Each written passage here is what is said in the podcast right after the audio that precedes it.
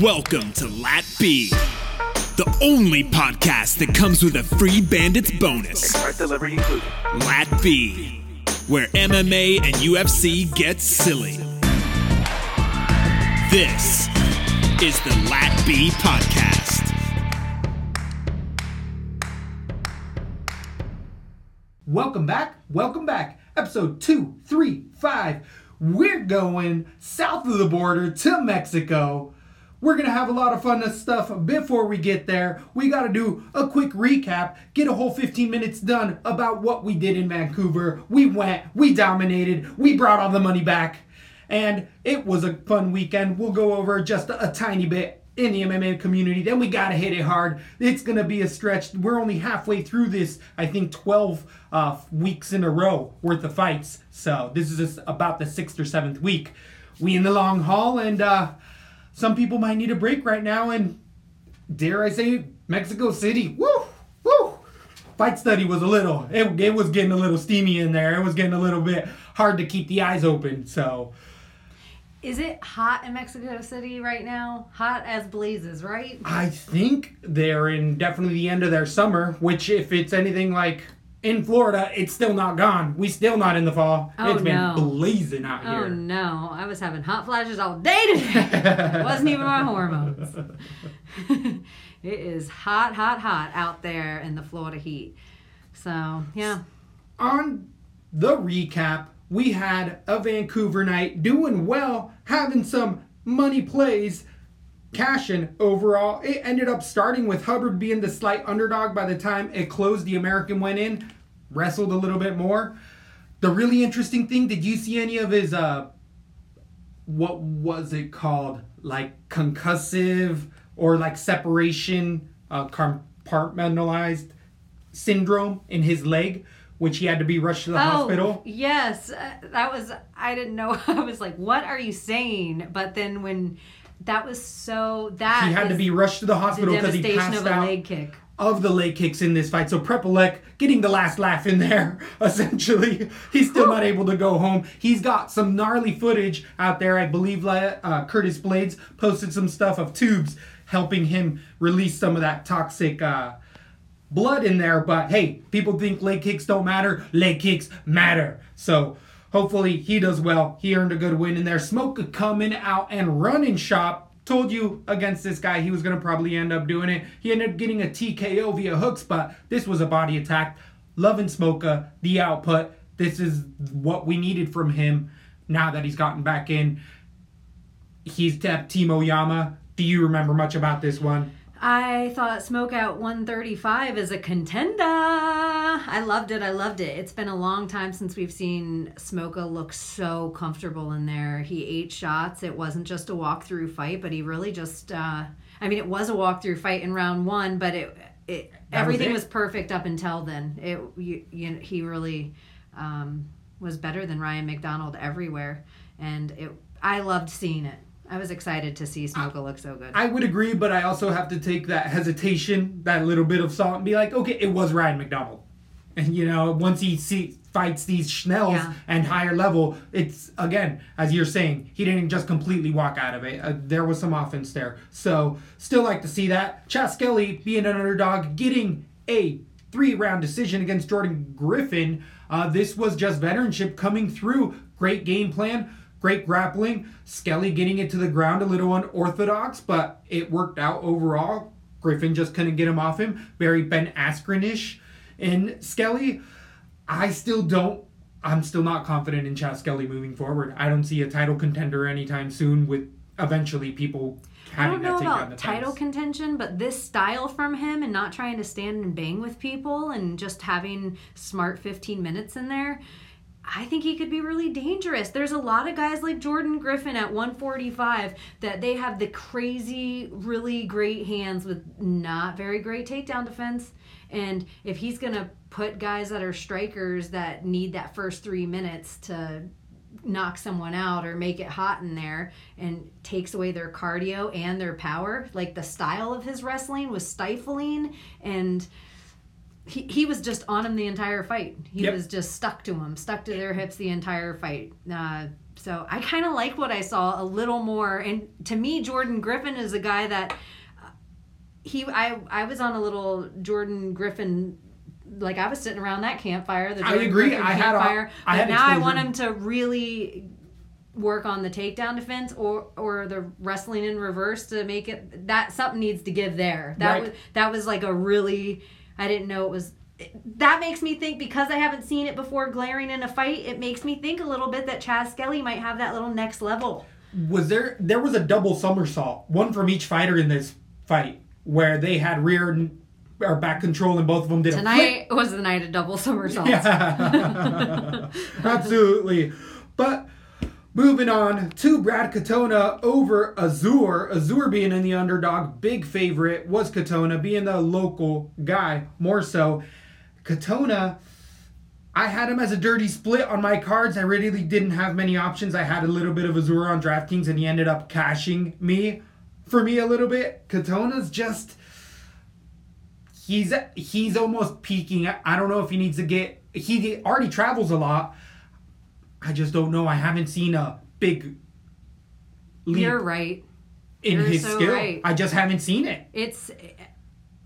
If everyone doesn't see it at this point, it's one of those ones that there's money to be made on a hype train for Katona that just isn't there. You're 100 on it. That's what I would. That would be the emoji, the red emoji. I'd put 100, and I'd retweet it.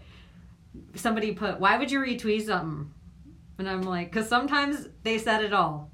Right. So agreed. 100 retweet. 100%. I don't even have anything to add. I wish I would have gone with Azure. Miles Johns being a decided favorite, getting a dirty split decision over Cole Smith. I thought it was the right one in there. Not much to take away from it other than they're both low level 135ers.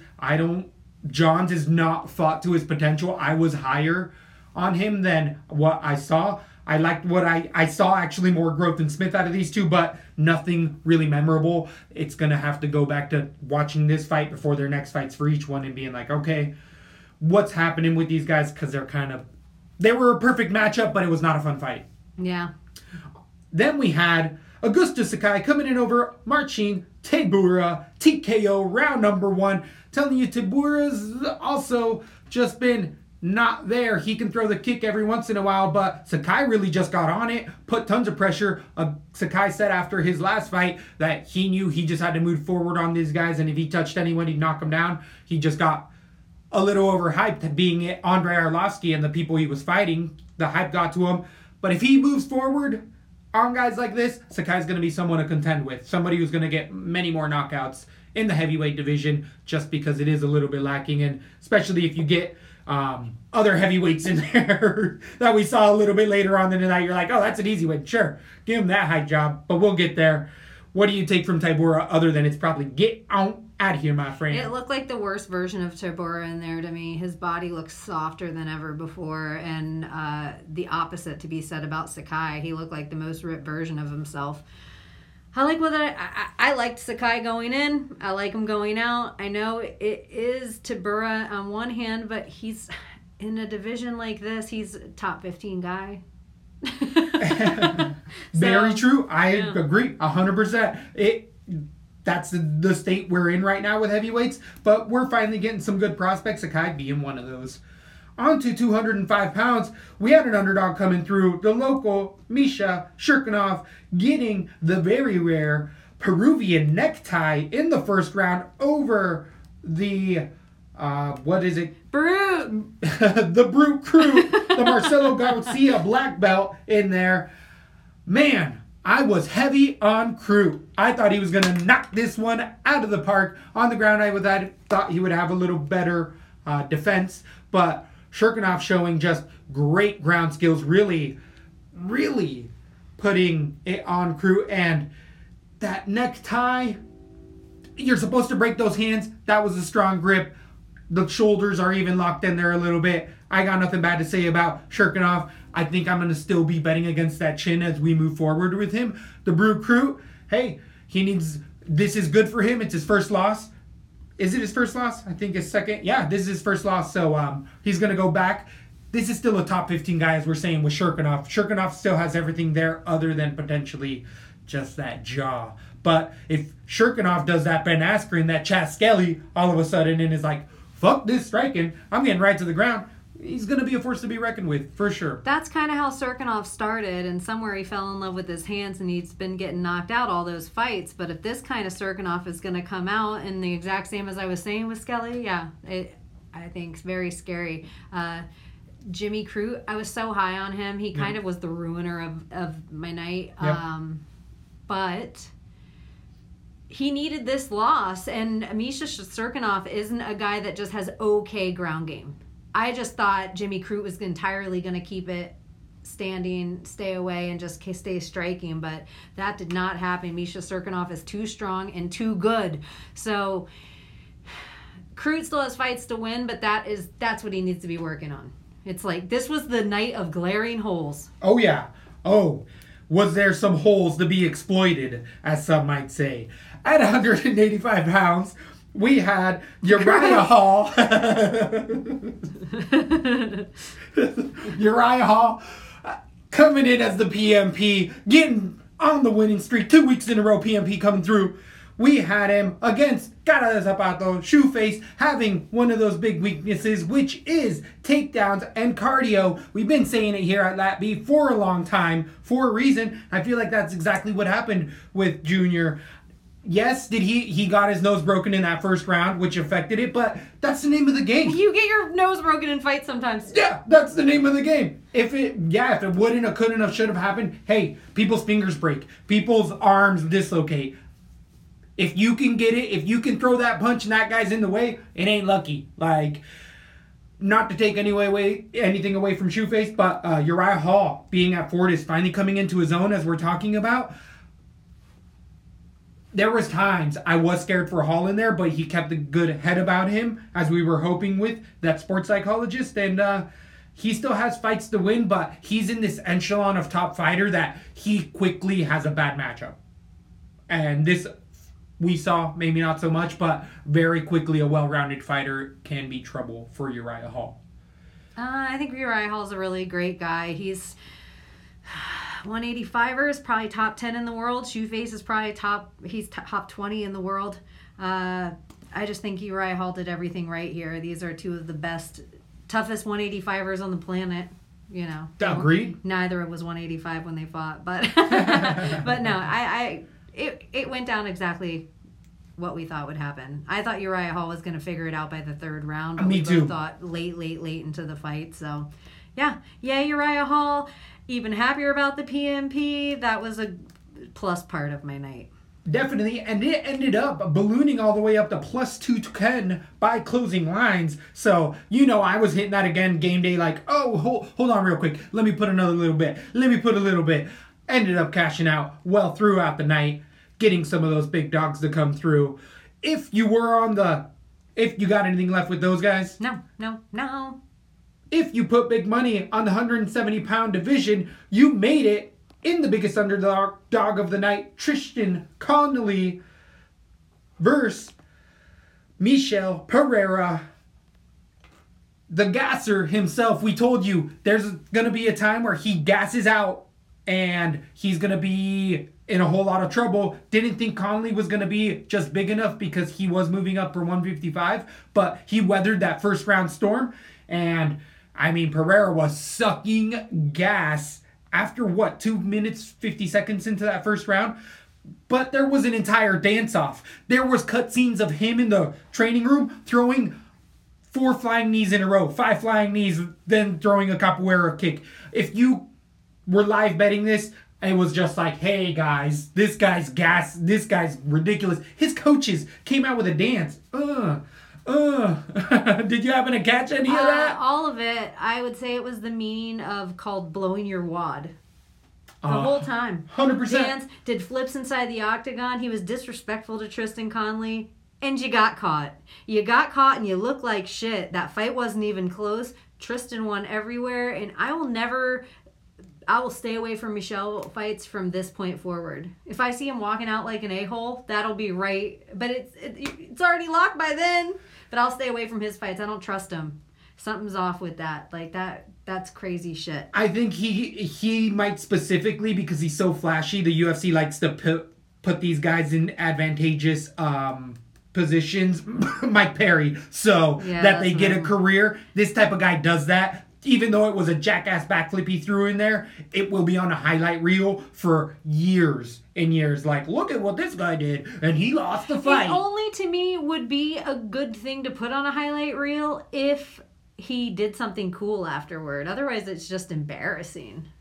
So, there's all sorts of ways to win a fight and lose a fight, and that's one of those ways that a lot of young fighters that are thinking at times, it's all about the flash. Fundamentals. Tristan Connolly used fundamentals to win that fight. He didn't go above and beyond. He block, said he was going to wait, and then capitalized. Took him down easy, held him where he wanted to, and ground and pound. Love the performance. Good for him. I'm super excited. I don't know how far. At 55, Connolly's going to have some other tough opponents, but hey, this is what you get. This is what's the beauty of the sport. One day you can be flipping burgers. The next day, I don't think he was doing that. I think he was working in MMA as a pro for a while in Canada. So either way, just that's the option. On 5 days' notice, you can all of a sudden be a Rocky Story in the UFC in 5 days. You can go from serving Pat Cummings lattes at freaking Starbucks and in 5 days fighting Cormier for the belt. So it happens in our sport, and that's pretty amazing. What other sports does that really happen in? Boxing?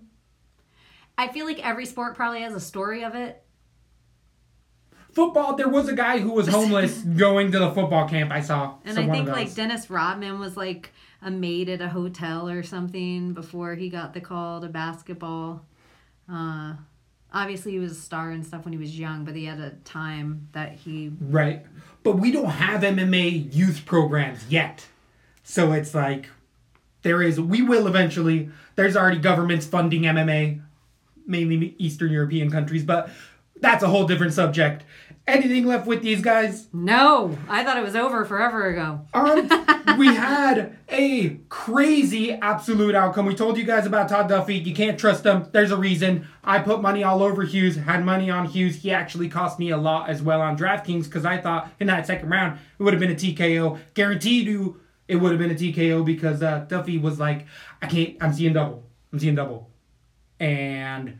anytime you say anything like that, and then didn't rub his eye, didn't even blink it, was just like, I got eye poked. I'm seeing double. I need more time. And then the ref called it. And he was trying to whip his dick out, pulling his pants down, like in front, because his pants were so tight, he couldn't fucking breathe, you guys. Really? It wasn't an eye poke.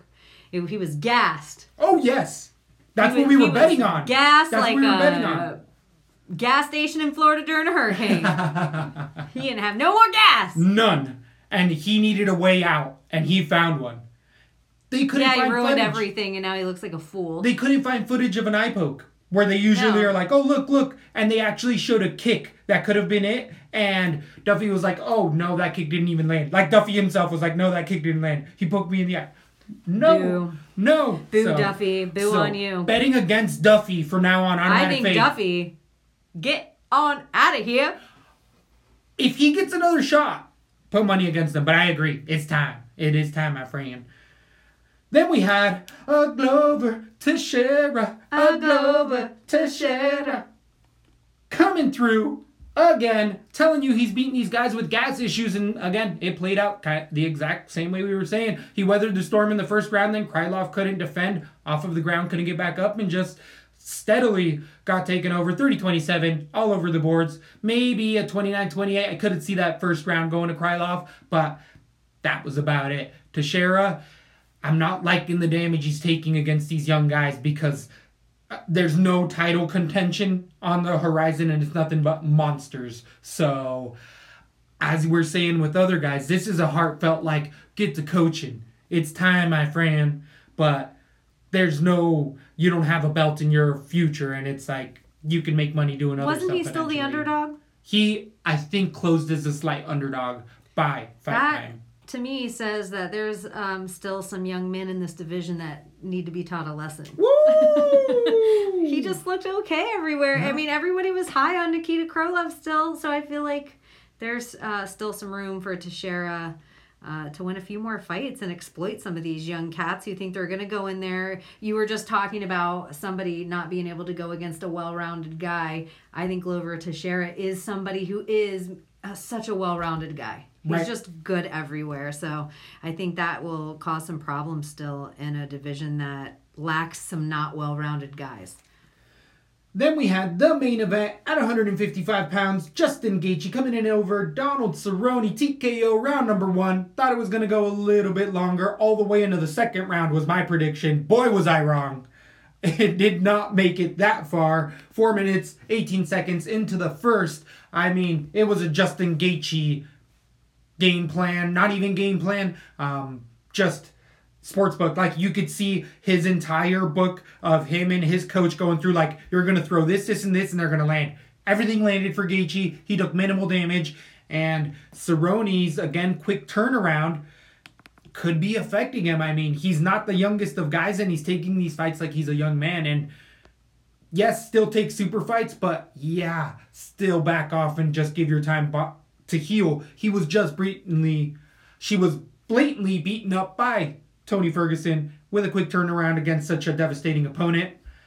I don't like what Gaethje's saying is he's the hardest hitter in there and all that stuff, because that goes back to that meathead mentality. If he goes back to setting his feet and throwing combinations like he did against Donald Cerrone, he's going to be a hard fight for anybody in there. But that hype train's getting behind him. Do you hear any of that talk? I hear him trying to exert himself into the Khabib title talks, and I hear certain people ushering him into, like, he's one of the only people who can beat Khabib, and I just feel like I call that bullshit. Don't try to get ahead of Tony Ferguson. You weren't KO'd in there not too long ago, and maybe for Justin Gaethje next. I don't mind him getting, like, the winner of Khabib versus Tony. Totally. So I think maybe a fight so he is the number 2 or 3 guy in there? Yeah, Conor keeps... Well, of course, Conor, and I hate I even said that, but you just got to fight. He's not doing that, so his tweets are being just thrown by the wayside. I think it's pretty unanimous that nobody cares. People are calling for the Dustin Poirier-Conor rematch. Conor, anyone. Conor versus a paper bag. Conor versus anyone gets him the title shot right away because that's the world we live in. But he has to fight someone. I do not want to see him against Khabib at all. At all until he wins a fight. And then I'm like, okay, let's do it. I don't want to watch him do the Stipe thing.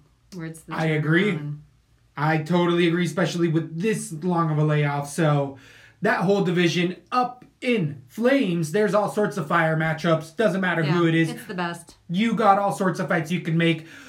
Throw them all in a bucket, scrambling them around, and every matchup is going to be high level. We're going to be watching. But you know why we're here. This week, we're going all the way to not even the mile high, like the 2.5 mile high city in Mexico City. We'll get better, you guys, about fitting it into 15 minutes. We will. It's a break. But we will get better for all those people. Just so if you do stick with us, like our hardcores, we're constantly tweaking the format. The first 15 minutes, we know we went like 7 over, 8 over. Give us a break. Give me a break. Break me off a piece of that Kit Kat bar. Sorry, go back to it. So, as you were saying, though, the format changing a little bit. We love our diehards. We've been having quite a few as of late. And one of them we want to profile, giving a shout out to @NU Gristle. Let me look. I'm horrible. New Gristle. NU underscore Gristle. You always have to say the underscore. So, yeah. Is it Doyer? Dior? Shout out, buddy. Thanks for the love. We're hearing it out there. We got a legion definitely accumulating out there. They've been sticking around, making those fat stacks for a while, at the very least, enjoying the content. I think we put a pretty good show out there. We make it fun. Get dirty in there.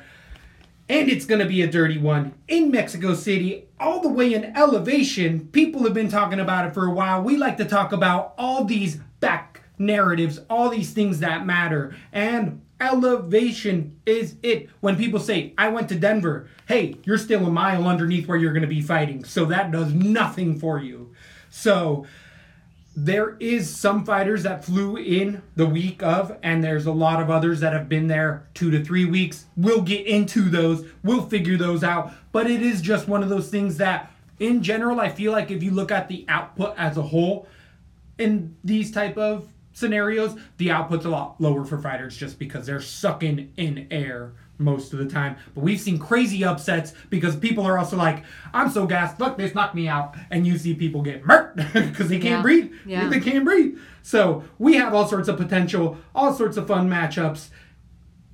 It's going to be a 12-card bout highlighted in the 145-pound division with Yair Rodriguez versus Jeremy Stevens. But you know how we like to do. We always start from the bottom to the top, where Claudio Puelas is coming in against Marco Mariano. We've seen both of these fighters in the UFC already. The 6-5 Mariano, I believe, came in short notice over Lando Venata. We all saw it coming 7 months ago. I just have to say something about Tabology real fast. Please. You know those lists that they make that is like favorite fighter at 125, favorite fighter at 205, favorite welterweight, favorite whatever. I cannot change it on any of my devices unless I go on a real computer, which I'm like, I have to blow off this old fucking desktop. Yeah. I don't even touch that thing anymore. So I have to go and change it, and some of them I was looking. So if you don't follow us on Tapology, it's Zoltan or Zoltanite. At Zoltanite, same as my Twitter. Same as Twitter for both of us. And I'm at Weakneck Baby. You can follow us on Tapology, and you can follow all of our picks where we stick our money where our mouth is. You can see them out there as far back as you want to look. But some of the stuff that I have is embarrassing. We all do. That's the betting life. No. I'm not talking about the bets. Oh, okay. I'm talking about your favorite fighters. Yes. It probably says like Ronda Rousey, best male favorite fighter. Yeah, it's like person that doesn't get enough shine, Ronda Rousey. I don't know if it really says that, but it's picks that I was going through that I was just like, ooh, I don't even feel that way at all about most of the people on there. Anyways, I wish I could change that, and I wish it was more accessible. Tapology, if you're listening. Okay, go on, sorry. As I was saying, we saw Mariano come in against Lando Venata, short notice. Everybody saw it being a big favorite. A reason why. This is mainly a Muay Thai striker. Again, didn't have to go far back into his tape study to be like, oh, I remember this guy. See him fight 7 months ago. He's likes to keep it standing, has minimal takedown defense. Venata was able to get him down to the ground with various knee picks and just low-level takedown attempts, a D1 wrestler in there. But once on the ground, Mariano didn't really have much other than holding the guard and trying to hold him tight, no real escape. So on the ground, humongous deficiencies for Mariano, and I just don't see him being a UFC caliber fighter. Against Puelas, who came in as 8-2, the Peruvian fighter from Lima, Peru specifically, is going to be potentially fighting at elevation. Peru's pretty high up there, is it not? I'm pretty sure. So I feel like it might not be as bad. I don't know the exact dynamic. Brazil, though, too, could have high and low spots. Right, but it's very specific areas. And Lima, Peru, I know, is one of the higher places, as if I'm, again, speculation, but I watched Puelas' fights in the UFC. The last one he had against Felipe Silva, where he won via knee bar. This was a comeback fight. 10-7 second round with these new judging scorecards. Dropped 2 or 3 times where Mazzagatti would have been proud. Or Mazzagatti would have been like, let him die. Not really. It was a lot of body shots.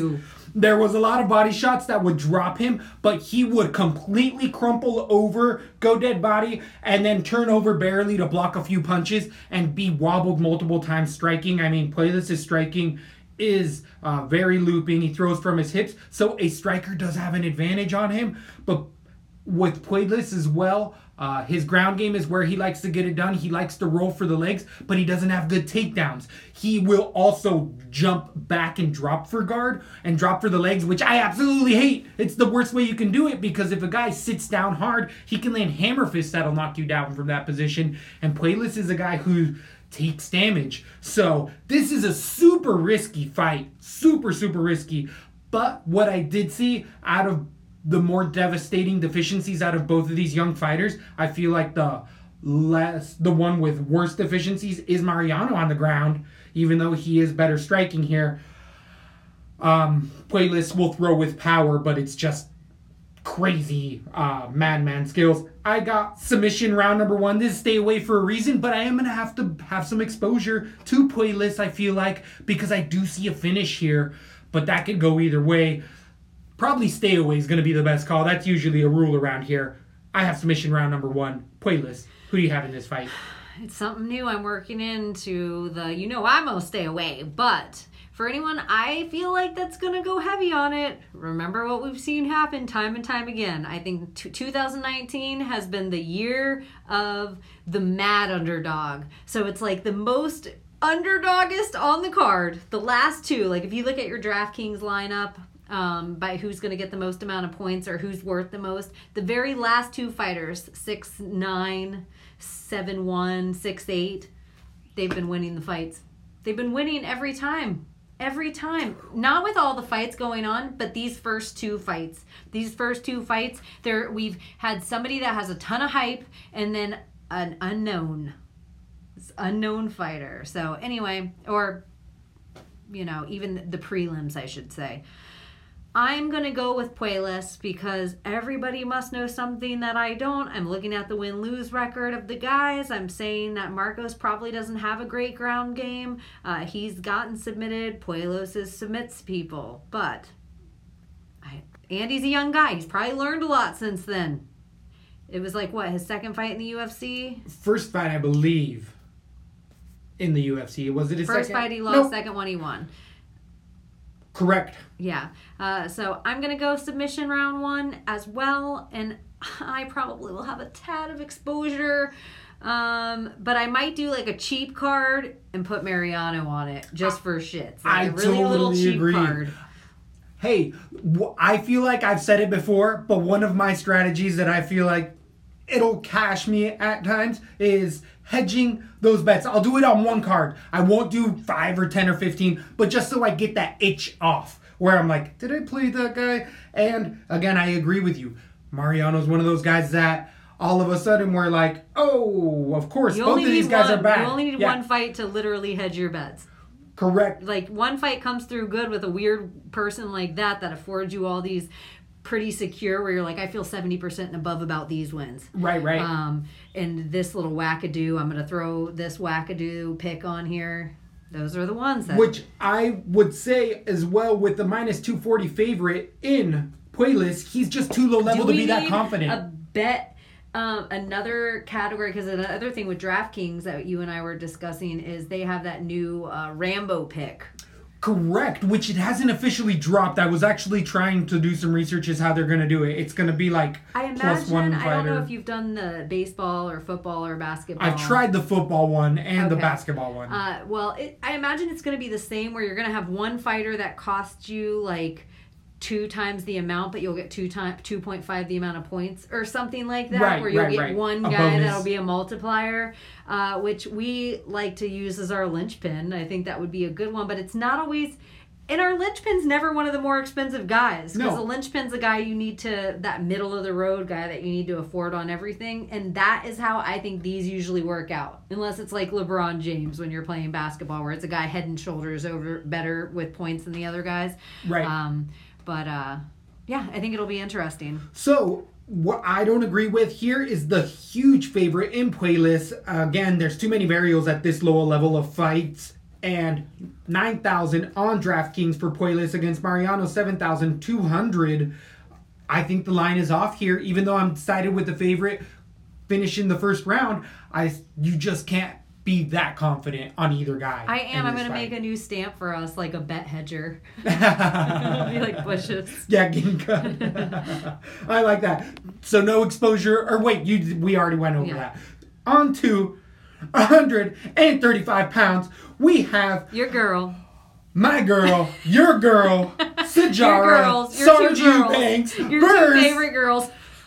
Bitch, go here. This is the most hated MFer in the UFC for ladies. The WMFer. Don't you think they're competing? Like, this might be the fight people are cheering on, Betch? Oh, man. This is just... Don't you think they're, like, equal up there? This is so weird because I do think that these women get a certain level of criticism from the MMA community, but they bring it on themselves, and there needs to be a belt behind this. If we're making a bad mother effort, we're like in, like... What is it going to be named? I ain't making a belt for it. These are your girls. These are our favorite girls. We got Sajara Sarge Eubanks against Bechie. Go, hey, ya. The dancing queen in there herself. Pitbull coming in there with a 10-4 record. I think you need like a picture of whoever wins this fight right there. A little frame. Heart. Yeah. A little heart frame. The 10-4 fighter is coming in with a 3-fight losing streak. That home TKO was overturned. No, it wasn't. That was a Jessica Ice. This is for the battle of your decision. Heart. That it is. That it is. And that's what's... I'm going to be biased here where I'm not going to know who to pick because I'm like, I want them both to lose. Not really. Typical. Yeah. Typical, dude. So, we got Betchko coming in with a basic striking. We know what she does. Throws 1 and 2 punch combinations. We'll run in. If anything, we've seen her back off a little bit more, especially getting knocked out the last few times that she has. We've seen her be even more tentative. She does throw a lot of output. We'll even throw in an occasional low kick, but zero grappling. If it's there, it's rudimentary at best. We have seen her been able to get up. She has a good gas tank, but this is one of those... low-level type of fighters who's just hype got her to different levels, and now that she's fighting lower-level, just other fighters, we're really seeing it. Her name got her to where she is potentially. Sajara Eubanks also coming in with a ton of hype, having all sorts of, I believe, what was it, purple or blue belt credentials that she ended up winning, some high grappling gi stuff where it hasn't really translated as much into the MMA world. Her being 4-3, having some serviceable striking. She's 34 years old. She's been jumping around camps. I know she was at ATT for a while. I don't know where she's at specifically now, but she has worked on her actual cardio. But she's one of these fighters who multiple times, habitually, has missed weight. And she's even moved up, and I feel like had issues moving up in weight. Even when she won her jiu-jitsu, I think she was at like 165 pounds, so she's really changed it. But there's just cardio issues that have been problem. She has a good, though, takedown for Sajara Eubanks. She does have a good double leg, single leg. If she gets into the ground, she has a big advantage. I don't care who you are. Against Betch Kohea, you're going to have an advantage. It's just Betch has good enough defense to keep it striking somewhat. And if you don't have a good gas tank, she can eventually keep it on the feet. Even with that, I'm not too scared of the power for Betch. Against Sajara Eubanks, I've seen her in there against better strikers and just do absolutely fine. On the ground, again, there's a big advantage. Give me Eubanks. I was thinking decision just because I don't like this fight at all. But the more I think about it, if it goes to the ground even once, I think Sarge can actually lock up a submission, rear naked choke, something basic. You're not going to see anything crazy, but it'll be something meticulous that, again, we've just never really seen from Betch because people are always like, I can beat her striking. Why would I need to go to the ground with her? And most people do.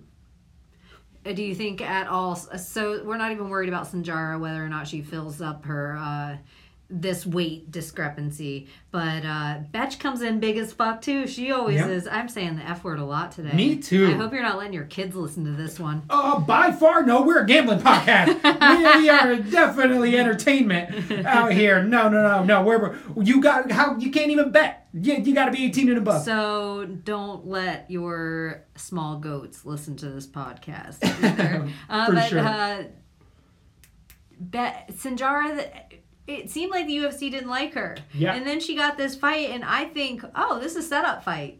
This is a setup fight for Sanjara to do just what you said, and I actually am going to put Eubanks submission round 2. I think she slowly picks her apart, and Betch gives up. I do think a combination of Sanjara's hands are going to come together. We've seen her gas tank be an issue before, but she has enough professional UFC fights. It shouldn't be an issue at this point, plus the extra weight, not having to cut down. I hope we see Sanjara really step it up and be able to make works of Betch Kohea. She's the perfect person for a 135er to put on their resume, and that's really all she amounts to anymore. So as we were saying, we're going to be high in elevation. We have issues with Sajara. Is this one of those, as you're saying? Oh my gosh, this fight could be slow a go, and on both women's fault part. I feel like we always play this heavy, and it was a matter of time, but there is certain fighters that are only fighting here because they are fighting here. Because, again, USADA, Jeff Novinsky's nowhere to be found in here. They call them Mexican supplements for a reason. So, do not think that all there's supplements. So, do not think that you don't have fighters from Brazil being like, we're going to be in Mexico?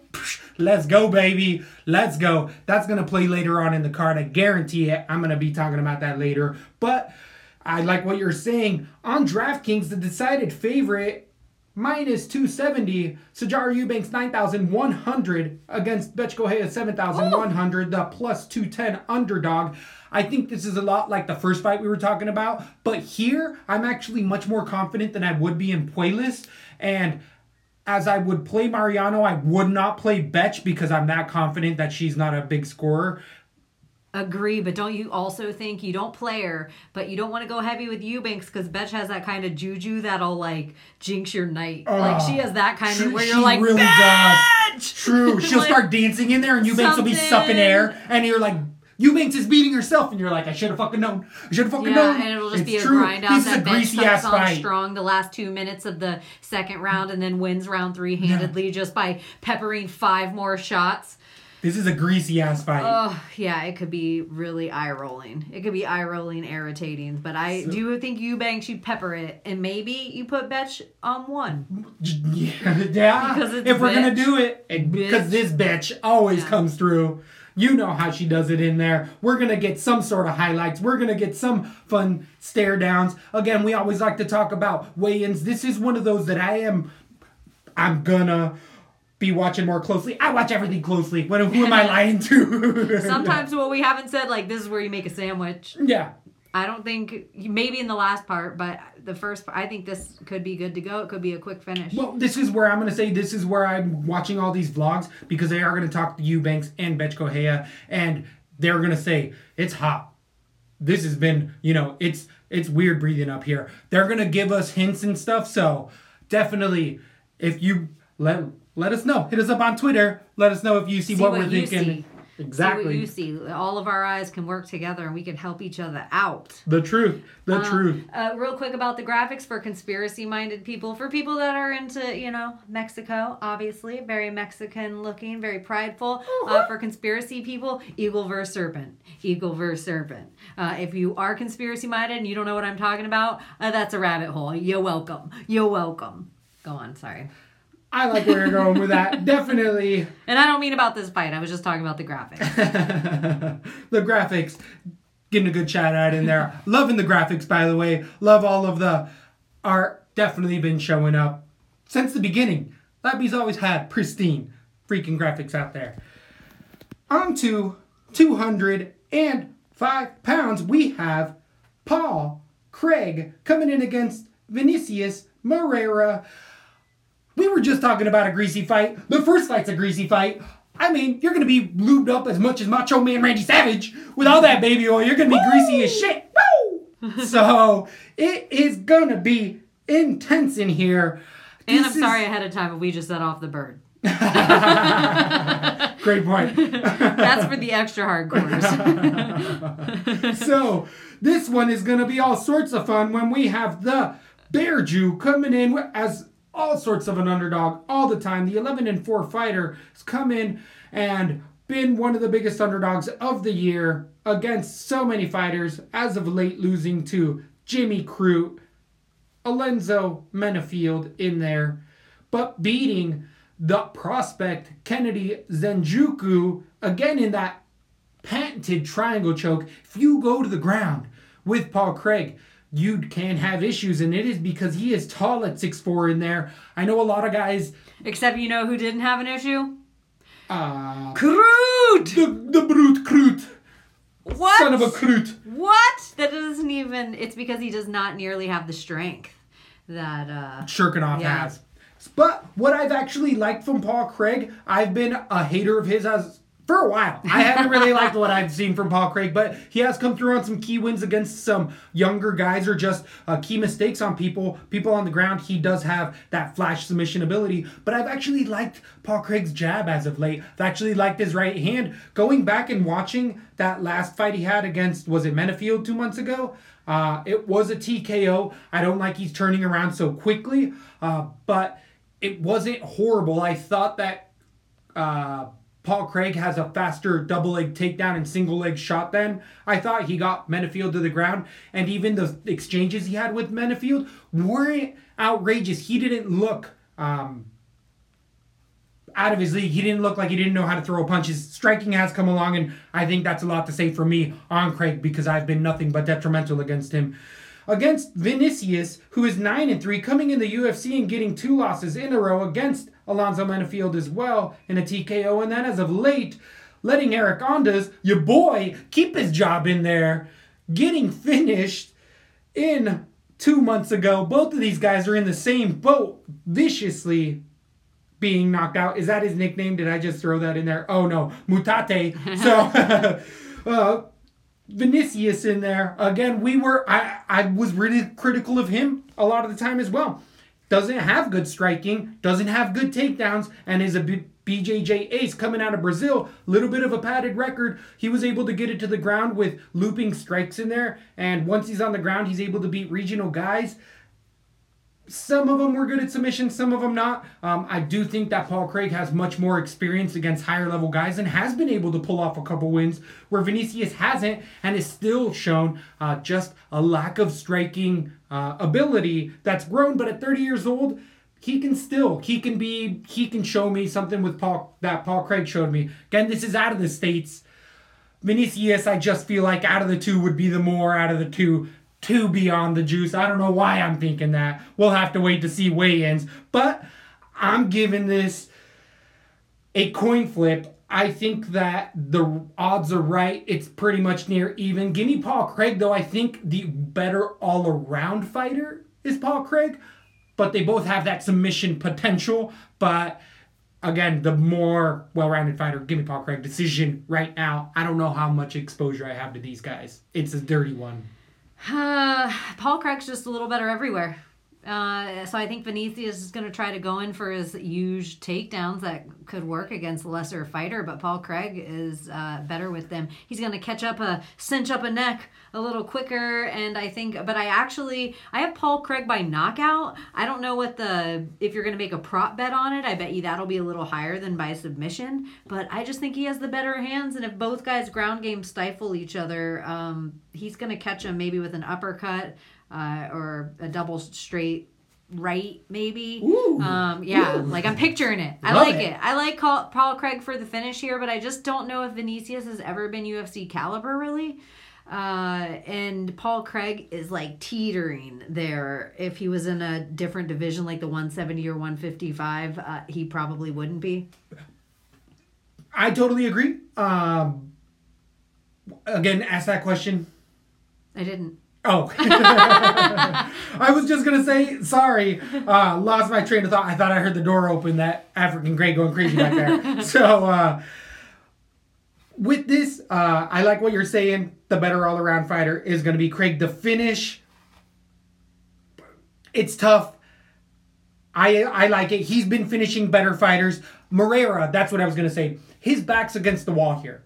This is his pink slip, right? Like, he's got to win this fight. Maybe in a lesser division, or maybe in a different division, but 205's a week. It just doesn't have a lot of depth. Yeah, depth yet. It's getting better, but I was just a little irritated at how dead on the odds are. I can't believe you're right on with the odds being right on. Paul Craig should be the slight favorite here, but just like a spit worth. Like a spit worth. If they were scales, you'd spit on Paul Craig's scale, and it would just be a tiny bit higher. It'd have to be a really good scale. You'd have to take your sweaty underwear off. Unless you were like one of those nasty motherfuckers that did this, like... Hey! Thank you for that. So Paul Craig... I got KO round 2. I think both guys are going to be wheezing if it goes into round 3. So immediately after the second round's over, it's going to be a decision. But I think Paul Craig has it either way. On DraftKings, you're going to end up paying $8,300 for Vinicius Moreira against Paul Craig's $7,900. Obviously, you're going to be betting Paul Craig in that spot, especially if you see the finish. I'm going to go probably 30% for Paul Craig and probably zero for Moreira. One thing about Paul Craig that I don't like here is how 2 months ago, his brutal knockout. Both of them 2 months ago. Oh, yeah. All right. Both of them. That's why it's even money on there. Bring the noise. Exactly. So it's an even playing field as far as that is. I don't know who was more devastatingly knocked out, though. I feel like they both went down pretty hard. Yeah. Nasty. Both of them, exactly. So definitely Paul Craig is going to be the option in that spot. Moving on to 125 pounds flyweight, we have Sergio Pettis, also known as Baby Pettis amongst the fans, against Tyson Nam. Nam being a debuting fighter, 18-9, he's fought everywhere in every organization, has some key wins, knocking out Ali Bagyatinov in a nasty head kick. Definitely, Nam's one of these guys that I've heard his name for years, honestly. He's coming out of that Portland scene in the Pacific Northwest. And it's this Nam? Because I hear that name a lot. Like it's the Smith. Like, like damn fam. Yeah. Nam. So it is this one, just also because of that Portland scene. So I've just known guys that are like, this guy's so good. But he has had some key wins in there, beating some guys with veteran records. Fam hasn't just fought scrubs in there. He's beating guys on winning records. Yes, he has some scrubs in there. They're not UFC caliber, but that's what happens when you're not fighting in the UFC. You're going to have some advantageous short notice replacements type of stuff. But Fam tends to be a striker.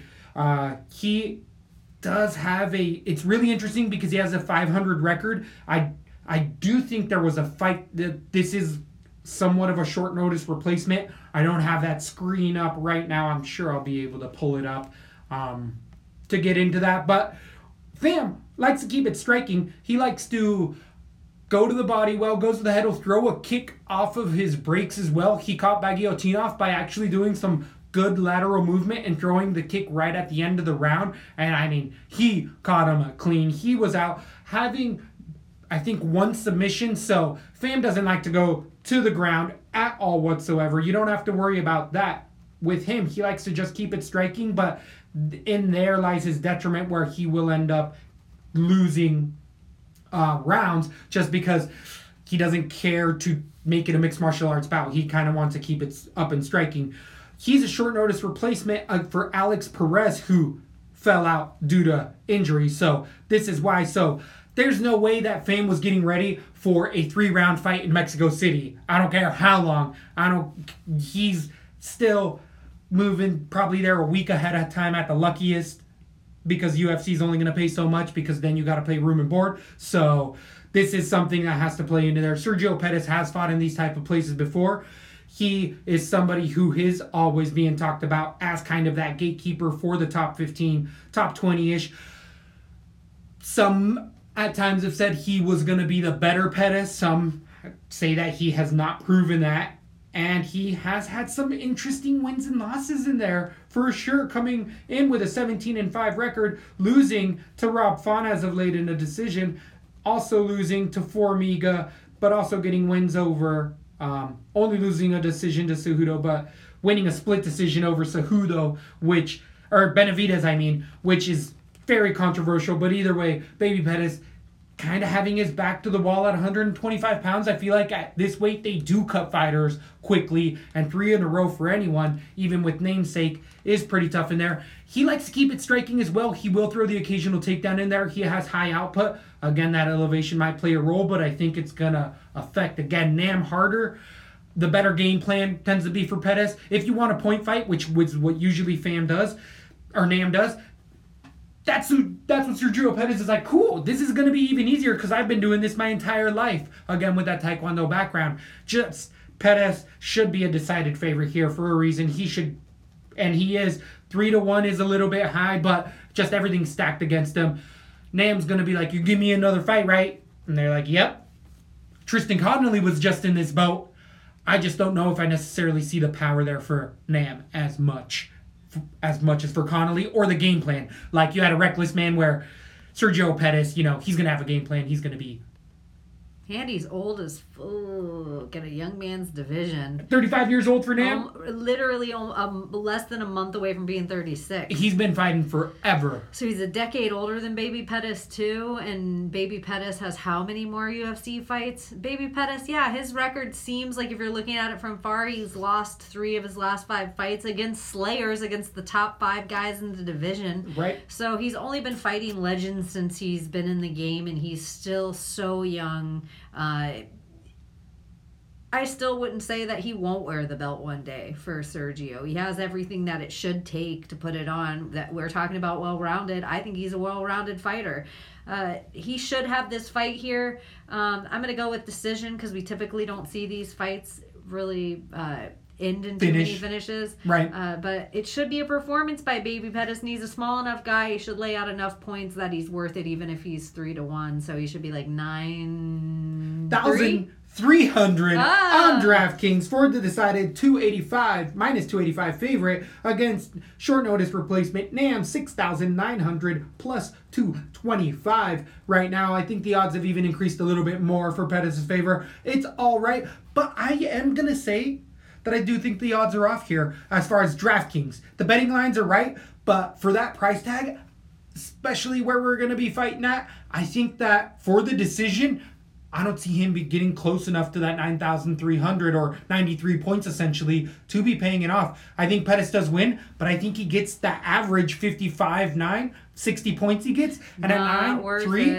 That means he needs a finish. Neither of us see that. Neither of us. So if there's even a percentage of being held here, it's gonna be like 10% or lower on Pettis, but I don't see myself having too much exposure on DraftKings to this fight. Not worth it. That would be what my stamp would say on this guy. Definitely. Moving on, 215 pounds, we have a straw weight bout in Angela Hill coming in against short notice replacement Adrian Karolossi. Karolossi being 12-1 in there, only losing her debut via decision, I believe. I could be wrong on that. But as of late, really been coming on with a 12-fight winning streak, getting a ton of KOs in here. As I was saying before, the PEDs were going to come right up, and I can't even start to break down this fight without saying if she fights in the States, she pops. Immediately. As soon as I saw it when she was fighting in the regional scene, I'm like, I'm not going to say it again, but someone might just be wearing a wig in South America. My bet might be coming through in South America. She's all muscled up in there. I mean, you're saying you're going to get the money back? That's Chad Mendez? So, definitely bodied up in there. It's a joke. That I thought that shit too. And her hair, she looks like she's from like a 70s or 80s movie or something. She's an extra from Stranger Things. Yeah. So, she's the guy with the leather jacket. Yes. She's the guy that turned into like monster, the cool guy. Spoilers. Yeah. She's shredded. Absolutely shredded in there. Comes there and she makes Jessica Andrade look like puny. 100%. The 5'2 fighter in here is bodied up in there. If this was in the States, potentially, I would be more off. Well, I'd be more off her. I just think that PEDs are going to play a role here because she's on everything and EPO, so you know her gas tank's going to be good. I did see her in a 5-round fight where she went into the 4th round, got a TKO via teep in there against Souza. There was some other promising finishes in there. She has a good clinch in there, will throw knees to it, goes to the body well, throws a ton of output, throws a bunch of power into her punches, and just has a lot of output. But again, her low level that she's been fighting at, of course she's going to be able to finish some of these ladies. Some of them do have beneficial records, but nothing is in the category of Angela Overkill Hill. She's been on that tough house. She's been semi-title contender. She got kicked out of the UFC, won the Invicta belt, got wrapped back in, and has still been spotty in her record, 9-7, We know what we're getting with Angela Hill. We keep thinking, I keep hoping that she's going to grow as a fighter and bring in more wrinkles to her game, bring in more grappling, really just show that she's an MMA fighter, but she just stays a Muay Thai striker in there. She likes to go to decision, is a constant split decision queen in there, someone you always have to be hesitant on. She has a lot of output. I don't want to say she gasses because she throws a ton of output, but she does start slow and she doesn't finish well hard, so it's not just really good. You're just always like, get into that next gear, and she doesn't really have it. So she's gonna be put on her back foot a lot, I feel like, with from worst fighter, but the pressure from the worst fighter is gonna make it a closer, dirtier fight. We've been having greasy fights all night. Throw this one in there because I don't think you can be incredibly confident here. The line shows it, but I think the line could be even tighter just because of where we're at and intangibles here. Angela Hill, just not confident in, but she should have the experience. She should be able to just keep it on the outside and win a point fight, but she's one of these type of fighters that you're like, why are you doing this? All of a sudden you're yelling at your TV, so I'm going to just big fat stay away from this one. Even though it's a debut fighter, again, I think the juice is loose, and that's going to play a big role too. I think the juice is loose probably for, well, you said fourth round finish. No. Or wait, I did say fourth round finish for Karolossi. I got to stick with what I know here. Angela Hill's gone against some of the best ladies in the world, and not that Karolossi hasn't, but like you're saying, the juice has got to be loose. I just think that she's going to be the one to gas here. Angela Hill has to have that some little tiny bit of Valentina hot sauce, a bit of cardio, like just a dribble of hot sauce cardio better than this girl. I gotta think it, unless there's tons of EPO and everything else and she has this perfect cardio that she's just a machine, I would break Angela Hill. Again, it's the pills, it's not the skills. Yeah, but Angela Hill is like kind of a snooze fest when she fights. She stays on the outside and doesn't really put enough work together where you feel like she's should be fighting with the best women in the world. Like, it's like she is fighting the best women in the world. When you think Bellator women, when you add up the whole world, they're still the best women in the world, but right. Best women in MMA, Angela Hill's just not making it to that top echelon for me of UFC. I don't know who this girl is. I have Hill decision, but I think this is stamp, stay away. Totally agreed. Don't ride the hype train of this other girl either. I don't know. I totally agree. It's going to be a stay away. The minus 140 favorite for Angela Hill is going to be 8,500 on DraftKings against Karolossi's plus 115, 7,700. I don't think you should have too much exposure from this. Anything left with this greasy, dirty split?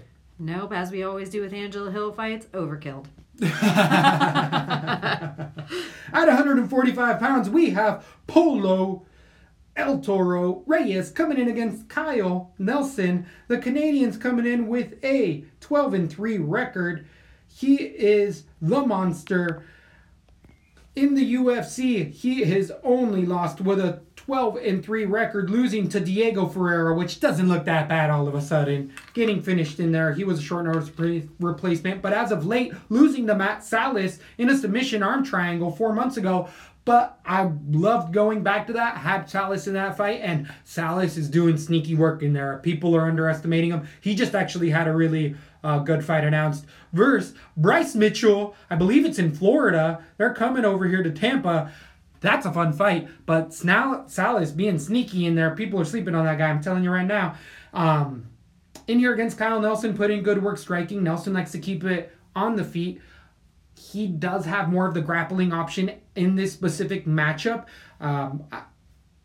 As far as the takedowns, he has the better ones, and as far as the ground game, he's the one who's more likely to use it, but that's because Polo Reyes doesn't care to strike at all. He is a boxer swinger in there. He's going to be a local Mexican favorite. He's on a 2-fight losing streak, coming off of some of the highest wins he's had in a long time in there with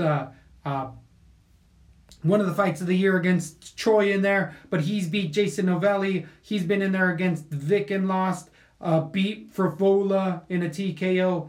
Lost last to Dover in a left cross knockout. But what was really glaring about that 2 months ago was how Dober set that up with a ground attack. Dober completely beat, as did Adzovic, on the ground. Well, it was set up striking because Reyes had nothing left. He ground and pounded him to a pulp, and then when they got back to striking, Dober, who doesn't knock out people, is like, cool, this guy's done. And that's just as what happened with a long-time fighter at 34 years old. He's always going to be in brawls. You know what you can get with Polo Reyes, and that's someone who's going to move forward and throw 4 or 5 punch combinations. They're going to be looping. He's going to leave his head down and just move forward. He has a good gas tank. He's proven it before. He does slow down, but at the pace he has, of course he's going to slow down. He's always trying to land that kill shot, even if he allows himself to get hit before he gets there.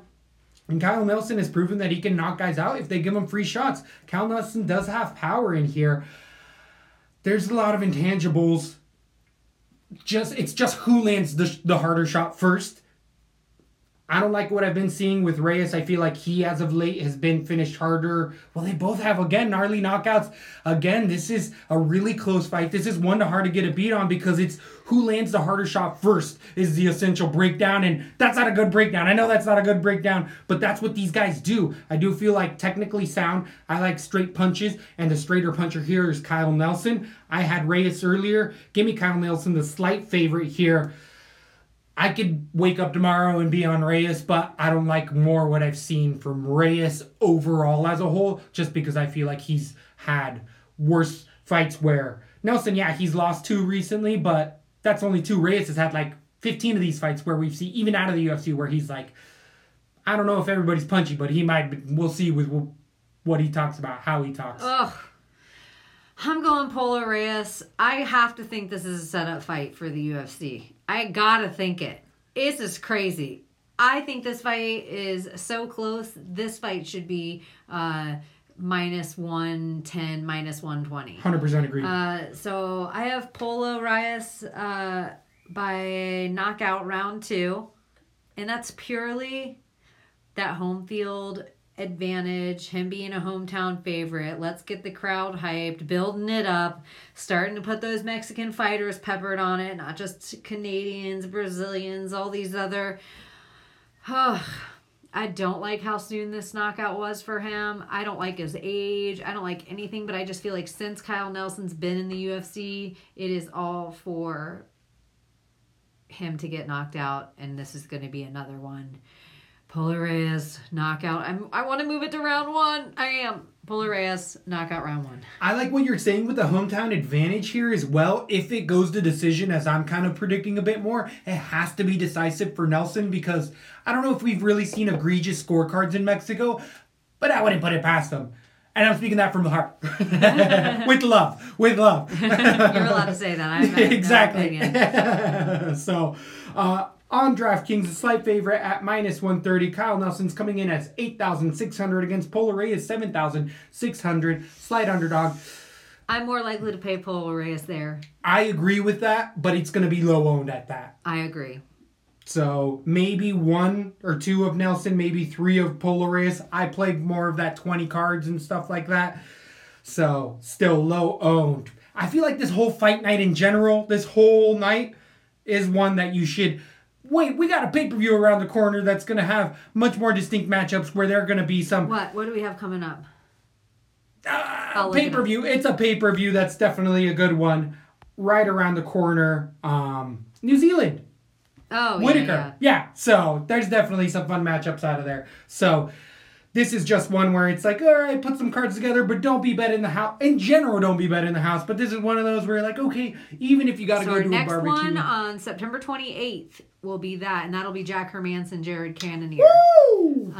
So that's September 28th. That's a pretty good distance from now. No, that's the next week. That's next week. And then the week after that, no, is that 2 weeks later? 2 weeks after that, October 5th. That might be 2 weeks. 2 weeks after that will be what you're saying, the pay-per-view 243 with Robert Whittaker Adesanya And then, oh, we're back into it. Then we're back into it. Okay, so, yeah, we got fights coming up at least next week, and then we get a little break. But definitely. I agree. Dude, don't go deep. Don't go deep on this card. This one's definitely one to take lightly over the week. Hey, maybe throw some of that money into this Rambo option because you know it's going to be effed up. Yeah, like, start playing with it. Exactly. Figure out how it works. Exactly. We know that you're probably not going to win first place if you do good, but we're all going to be just trying on that one, giving our best options. Yeah, so we can come and tell you what we do with it. But the other thing I'll say that I know for sure, neither of these guys is my Rambo. Great point. Great point. Moving on to 135 pounds, we have Jose Alberto Quiñones coming in against Carlos Hachin. Hachin coming in out of Peru, the 10-4-2 fighter, has won a fight. Has not won a fight. He lost his debut fight against Hani Barsolas in there 4 months ago. Devastating KO, ground and pound. We all saw it coming. Barsolas is one of those guys who's going to be a title contender very soon. So it wasn't that unexpected for a 23-year-old in there to get in there and get murked from such a high-level MMA fighter. But this is his second fight. This is much more of a winnable fight for Carlos in here. He's somebody who goes out there and bangs. He has power. He keeps his head straight up, throws from his hips, and lands with power. There's multiple fights in here where I was going back and watching his previous fights where he will land a shot, or he'll take a shot to land a shot, where he was rocked twice by the same right hand. And he just was like, well, whatever, I'm just going to hit you with a harder shot, and actually knocked out his opponent because his opponent just couldn't take it anymore. But that's not a fun game plan. That's a Polo Reyes type of game plan where eventually that's going to add up in here. But Hachin is a southpaw. I liked some of his combinations that he had in there. He does have power for the lack of his actual lack of technical ability in there. He does do what it gets him there. He's a Deontay Wilder type of a fighter where he just swings and, hey, it shows on his opponents. But again, those are regional guys. That shit didn't work against Hani Barsolas, a contender all of a sudden. So it's different once you get to the UFC.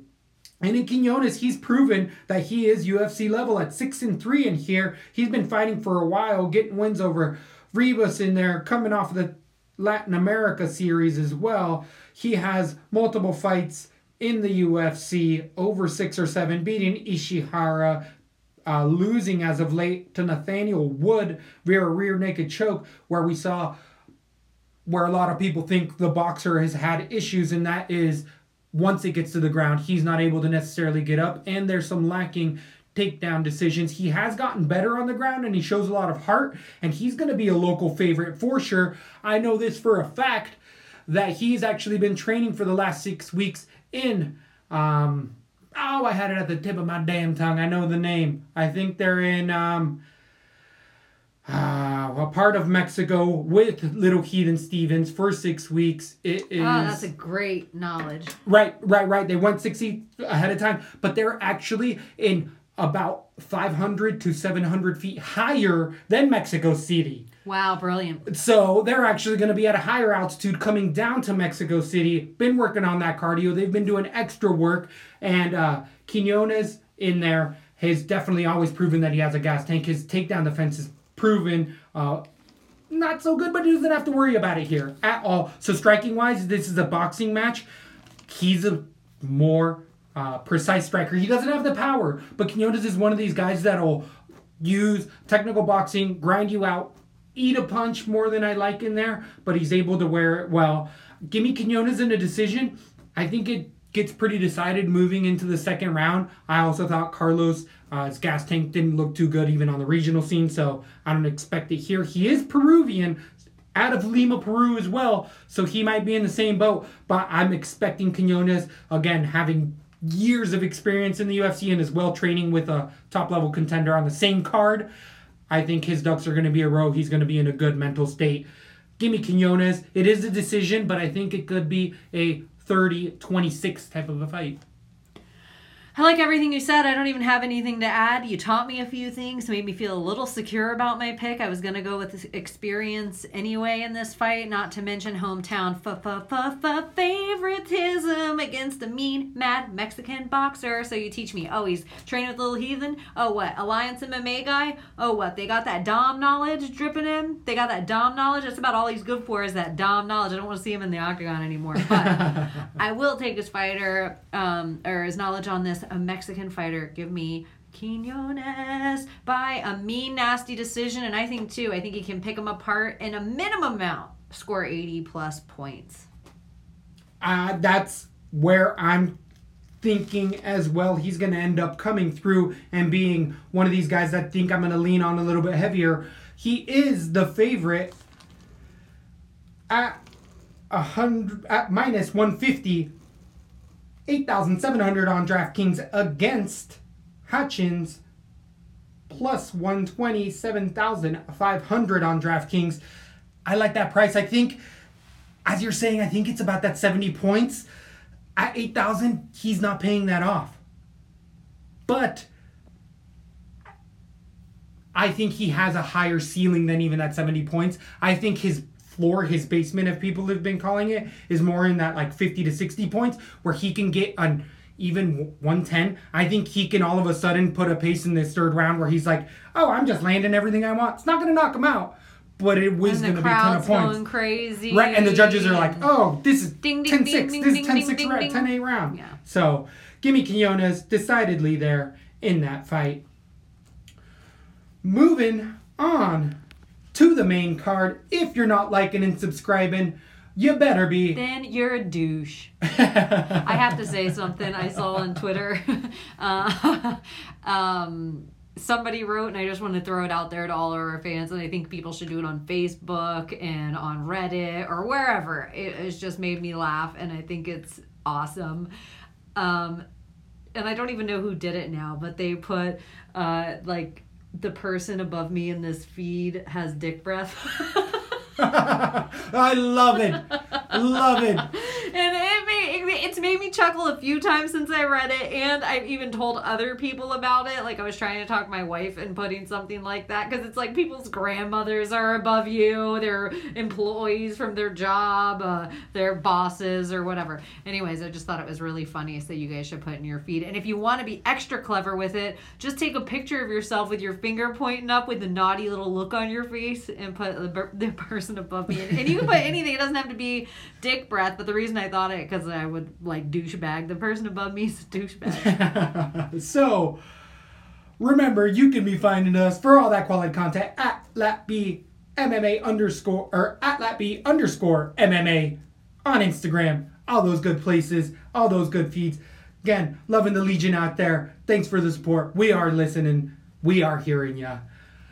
Now wait, and you can follow him at Zol Tonight and at me at Weekneck Baby, even though we already said it, but also on the Twitterverse, you can find us there. That's it. The main card starts with Martin Bravo coming in versus Steven Peterson at 145 pounds. Both of these guys have fought in the UFC. Peterson coming in with a 17-9 record. He has lost to Brandon Davis in there in his debut, but came back and got a win over Bissett in a decision. As of late, lost to Alex Caceres in a decision and Luis Pena in a decision as well. Steven Peterson, one-track type of mind in there. He likes to keep it standing, tends to be more of the Muay Thai-esque striker, even though he just stays at distance in the clinch. I like to see his work, but he doesn't nearly get there enough.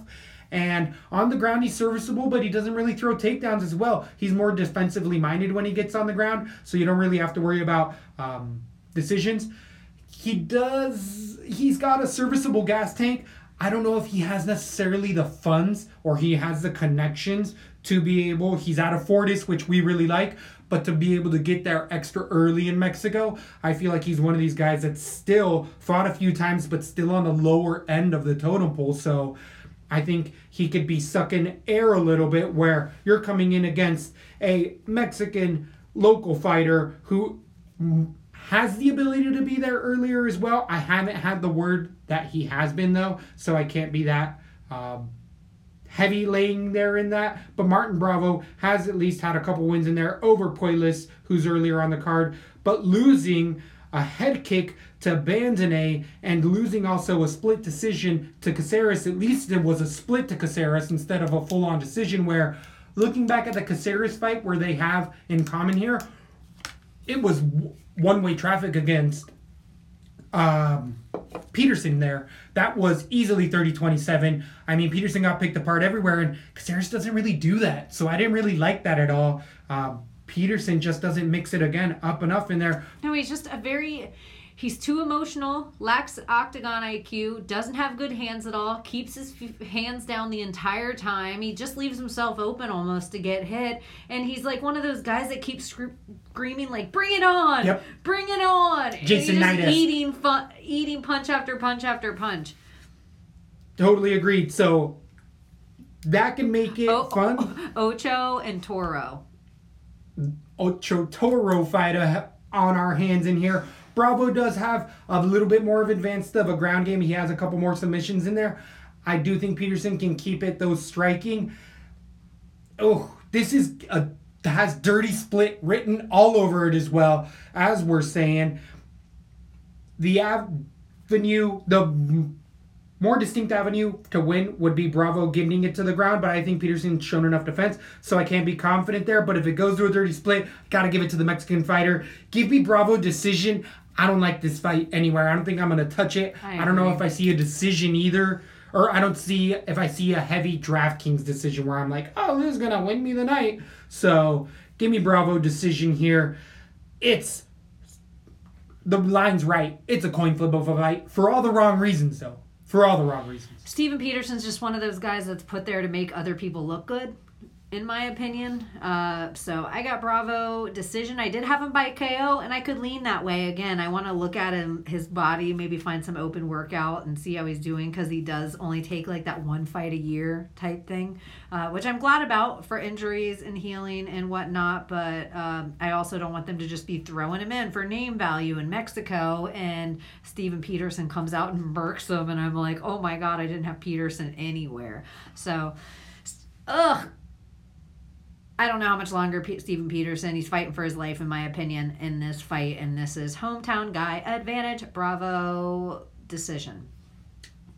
It is going to be -115, the epitome of a coin flip on DraftKings. Mimics that at 8,100 against 8,100. The averages for these fighters is 54 and 56. So, again, this is going to be low level for 8,000. They're not going to get close to paying that off. There's going to be a dirty stay away. I feel like it's going to be kind of hard for me to make lineups just because I don't like so many fights. I'm like... You don't trust them again, the fighters. So I'm just going to limit my exposure as betting. If you're on the fence, Steven Peterson's more of a stay away fighter, in my opinion, than Martin Bravo. Okay, I like that. It's better than me being on the fence. Yeah, and I actually think Martin Bravo has the better takedowns. And I think he's better standing up. I think he's a little better everywhere. I'm feeling a little more secure about Bravo the more I talk myself into it. I agree with that. Moving on to 135 pounds, we have returning Irene Aldana coming in with a 10-5 record against debuting short notice replacement, the 10-5 fighter, Vanessa Maleo. Maleo replacing Mello. You might be right, though, because... No, I think it is. I'm just, again, reading. I don't know how to read. I flunked the first grade. So. I'm worse at reading it. If I hear somebody say it, I'm like, I can remember, remember that forever. But if I try to read it, I'm like, what is this Nazi garbage? So, Mello in there, getting a lot of decisions. Again, she's replacing Marion Renault, who's had a legitimate career in the UFC in there. But... What I saw from usually the decision fighter here is somebody who likes to strike on the ground. She has a knowledge of ground game, but she's not going to submit you. She doesn't have any type of credentials, nor did it look like she was an outstanding submission fighter. She likes to just kind of kickbox in there, and her opponents warrant... the best or worst, 11 and 13. She's fighting losing fighters, even though they have experience. They're still low level, 3-0, 11-3, and she has losses in here as well. So I think there is one marquee win earlier in her career, but... and she's a 125er. And it was Puelas. I know, I can't remember. Somewhere in that name. But either way, Mello, having liked what I did get to see the 31-year-old in there against Aldana, who's been a bit out of a rise as of late. Last coming in against Raquel Pennington and losing a split decision. But before that, piecing apart KK in there. Karolina Kovalevich tried to get me to read that one. So what? She didn't beat KK? Oh, no, that's Grasso. I'm jumping. I'm mixing them up. She beat Bechkova. Right. She split with Pudlova, Bernardo, and I feel like most people thought she won. She submitted Bech, belly down armbar, and then she went to decision with Rocky Pennington. Was that in Colorado? But some people feel like she won that fight. Right, it was pretty close. There was a lot of lower output in there. I'm mixing it up with Grasso is what the tape study I'm thinking there, because these ladies always have just been attached at the hip. They've both been training at a Lobo gym. I'm going to work at it, you guys. I'm a shitty tag team partner, what I've realized. If you're like, I'm looking for something, I don't just... Let me fill this void and chit-chat about something right now. It's like I never want to interrupt. We're all growing. We're all growing.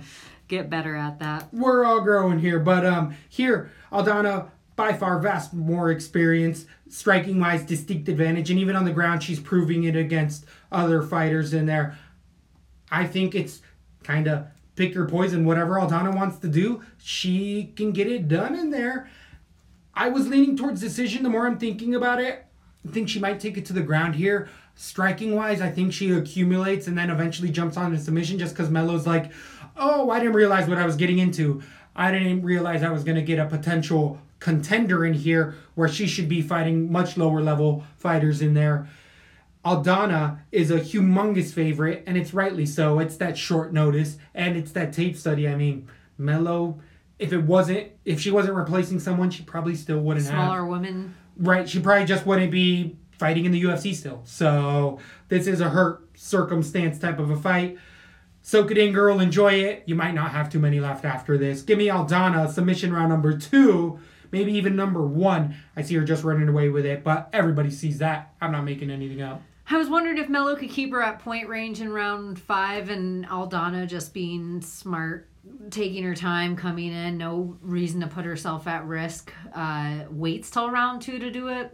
I could see round 1 finish as well. I, too, have submission, and I almost feel like I have submission out of the kindness of Irina Aldana's heart, and so she doesn't have to take a lot of damage.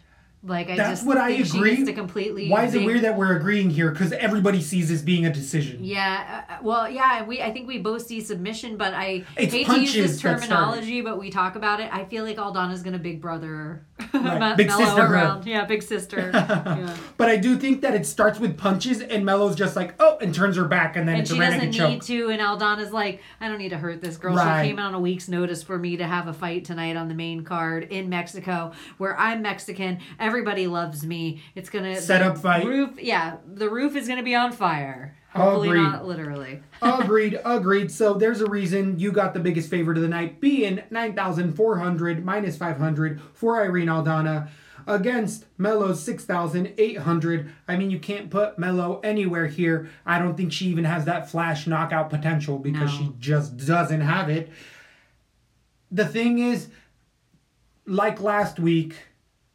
Well, Aldana doesn't gas like that, so that guy being the highest favorite, it's just some of those times we think it's a lock, and it just isn't. I am a bit more comfortable here. I feel like she was getting fed with Renault. It was just a little bit more dangerous of a feed. Right. That's so gone now. Here. Yeah, it's gone. Like she was getting like one riblet with like an opportunity that riblet chokes her. Now she's getting like an already like somebody dug up a pig out of the ground. They put it, oh, look at this apple. It's already in its mouth. It's already prepared. I feel like this is just an easier solidification. If Aldana looks weak in this at all, I mean, I guess it can't be surprising in the 135, but this is a division that it's like Amanda Nunes, everybody else. Aldana should be in the top 5. And I believe both of these ladies have already been to Mexico City as well. Not both of these ladies, as in Mello here. I'm talking about Aldana and Grasso. They both fought on Mexico City cards, so they know about the gas tank. So out of the two, they're going to be the ones specially short. Guadalajara, Jalisco, Mexico. So give me Aldana. I'm going to probably, because she's so high owned, I can't go overexposed because it'll shit the bed if she doesn't even get over 90. Irene Aldana. Don't get too high, everyone. Exactly, everybody. Sorry, she was about to fight Renault. Exactly, people. So you can't get that hype up. Don't start treating her like she's Polish. Right. All right? Right. 20% on my DraftKings. Aldana, 0. That's a smart Mellow play. Exactly. Especially when you have the likes of this little hunt coming up. At 125 pounds, we have Brandon, the assassin baby, Moreno, coming in against debuting fighter Azakar Askarov. That is a made-up comic book name. They're like, hey, just use his first name twice. And put Av at the end of it. That's not his real name at all. Askarov in there. He's 72 years old. Khabib's granddad. Definitely been fighting out of Russia. Perfect 10-0. He is a Sandow Sambo experience. Not only, he's also has some world grappling credentials in there. Being a high-level wrestler in there. But they are doing no favors for the assassin baby here. This is not an easy debut fight for anybody. I'm actually really surprised that they're giving the baby assassin here this type of a fight in Mexico City. As like there's just so many other fighters that could have been in this spot. So the wrestler comes in with heavy strikes, and Askarov, the bullet, he has good front headlock chokes. Anaconda chokes, squeezes well and gets them very sneaky. You can see that even the guys he's been fighting, which has been fairly high level on the ABC scene. He actually has a couple titles there. He's went past 3 rounds a few times as well. Has one of those patented twister submissions, but he's incredibly strong and you can see it in a lot of his matchups. I got to watch a lot of tape on him. He will go for neck cranks that he knows he's not going to get, but they hurt his opponents. Or his opponents, next time they go to the ground, they're like, they just seem in disarray because they're like, this guy's just a fucking monster. Strong as hell. Askarov, again, he is well-rounded, has power. And against Moreno here, this isn't an easy fight. He's coming back into the UFC after he got cut, getting 2 losses in a row. He was a babyface on the Latin America scene. A lot of people were surprised he got cut. They thought they were going to get rid of him with the 125 division. But eventually, the UFC changed its mind, decided to come back, and he went directly to the LFA and won a finish, I think in the 4th or 5th in the LFA against a level fighter at 6-1. Moreno's been training with high-level guys ever since he got out of that tough house. I know he jumps around a little bit. He did good. He has gone back to his camp, and I do believe he has a training partner here at 135 earlier in the card. But Moreno, great off of his back, has a good triangle, but we saw his deficiencies with striking. Baby Pettis was able to get a clear, decided finish in Pantoja as well, a good decision. They both got decisions in there, and it's just because Moreno is very looping in his striking, and he can gas a little bit in there. And then Moreno as well doesn't have a good takedown. He reaches for it, but he will drop for guard or even give up the takedown and not even care because he's so confident. But we've seen guys that are like, oh, I'm going to stuff this a couple takedowns. Then Moreno's kind of lost. Askar has that ability to do that type of stuff where he will stop 3 and 4 submission attempts. And all of a sudden, it's just side control and Moreno's losing the round. So this is a dicey, dicey fight. I have the debuting fighter. I think this is a bad matchup. Other people see it as well. I'm really surprised when I even saw the line here. Moreno, it's the fact that Moreno gives up takedowns so easily here, and I don't think he has a striking advantage, even though he has the flying knees and all of the flashiness. That has been proven not to work against these higher-level UFC guys.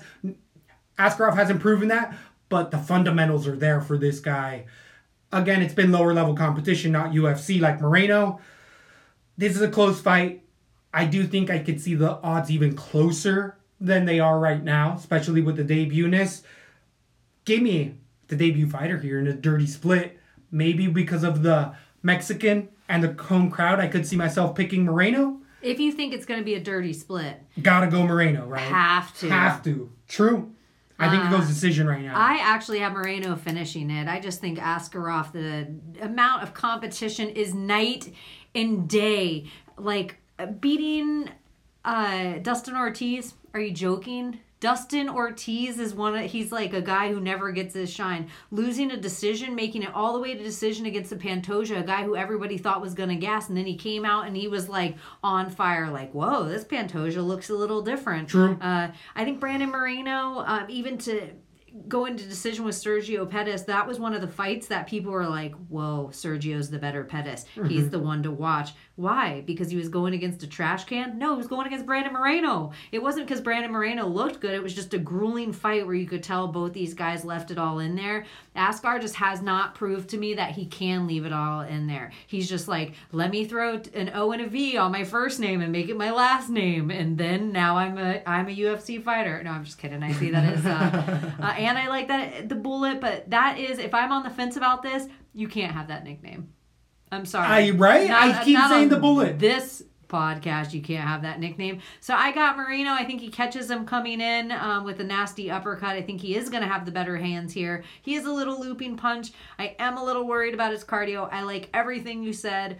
I don't know too much about Askar. Take that for what it is. I'm not going to go too high on Moreno because I trust your opinion so much on him, but I do think he's going to figure it out. Even though he's back into the UFC, he just has that UFC experience. Brandon Moreno, KO. KOs are so hard to come by in this, but the kid throws hard. KO round two. We have the minus 155 favorite for the debut fighter, Askar Askarov, at 8,800 on DraftKings against Brandon Moreno's plus 125, 7,400. As I'm saying, I think the line's off. It should be closer just out of respect as well. So I can't go heavy for 8-8 on Askarov. He has to get a finish to get there. I don't necessarily see that. I see it more of a grind if he wins. And even then, I like what you're saying. If it's going to be a split, I got to be hedging on Moreno's side a little bit more. As far as DraftKings, I don't like Askarov, but I do like Moreno. I like what you're saying. I think he's a live dog here. Right now, I'm still picking against him, but DraftKings, it's got to be Moreno or not.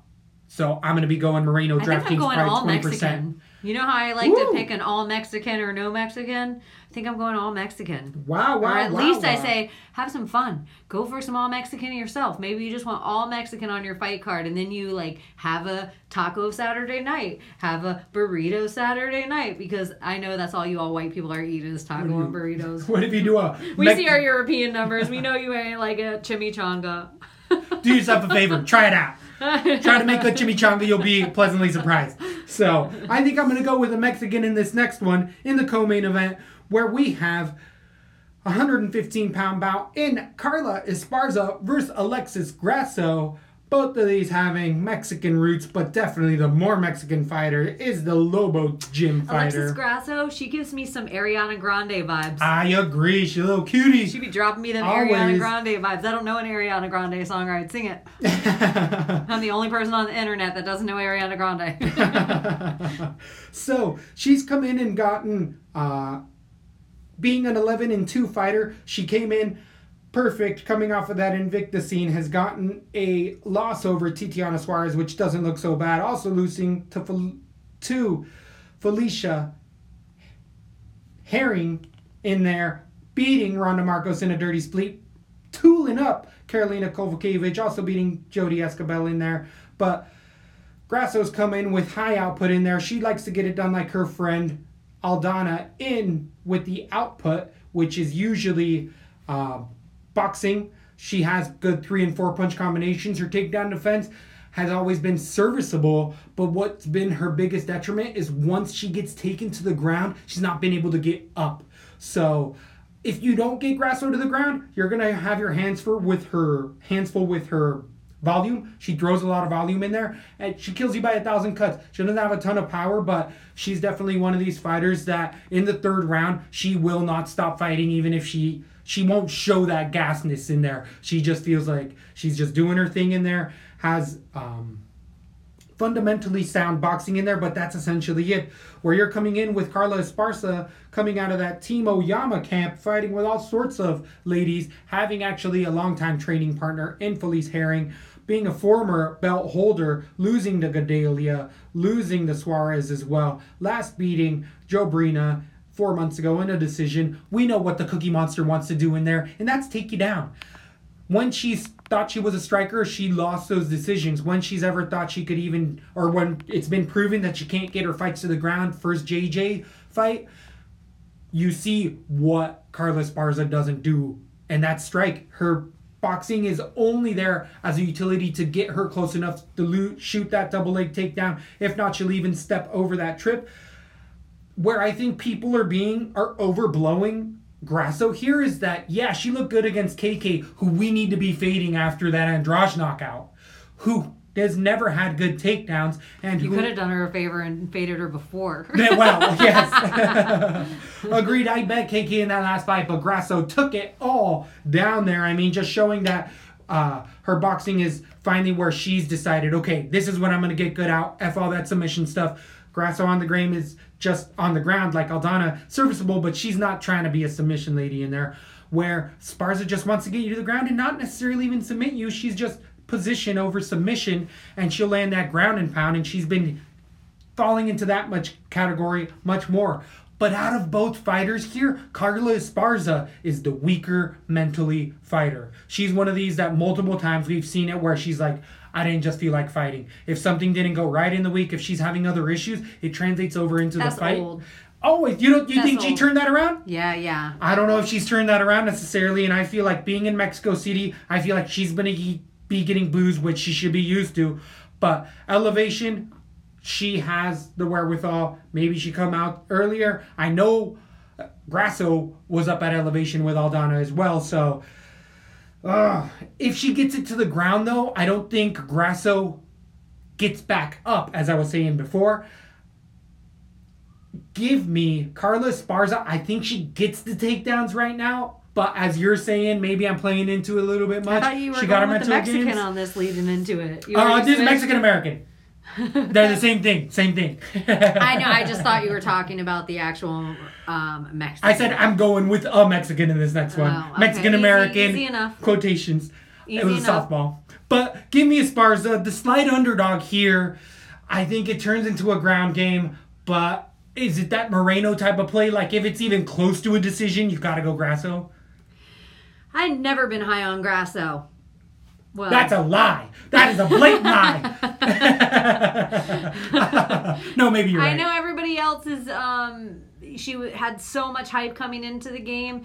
Carla Esparza's next champion, and she's only losing to next-level people. Yes, did Tatiana Suarez knock her out? Yes. Will Tatiana Suarez be wearing a belt within the next 365 days? Yes. So I don't think anything surprising about that loss. And then Claudia Gadelia losing the split decision. No one thought Claudia Gadelia won that. No one. Still, I'll say it every time. I'm always going to remember. Claudia didn't win that fight. That was Carla's all day, and I actually thought that Gadelia was going to outstrike her and have the stronger, more powerful punches, and Esparza just looked a little better everywhere, including the cardio. She handled Cynthia Calvillo. That's kind of how I see this fight going.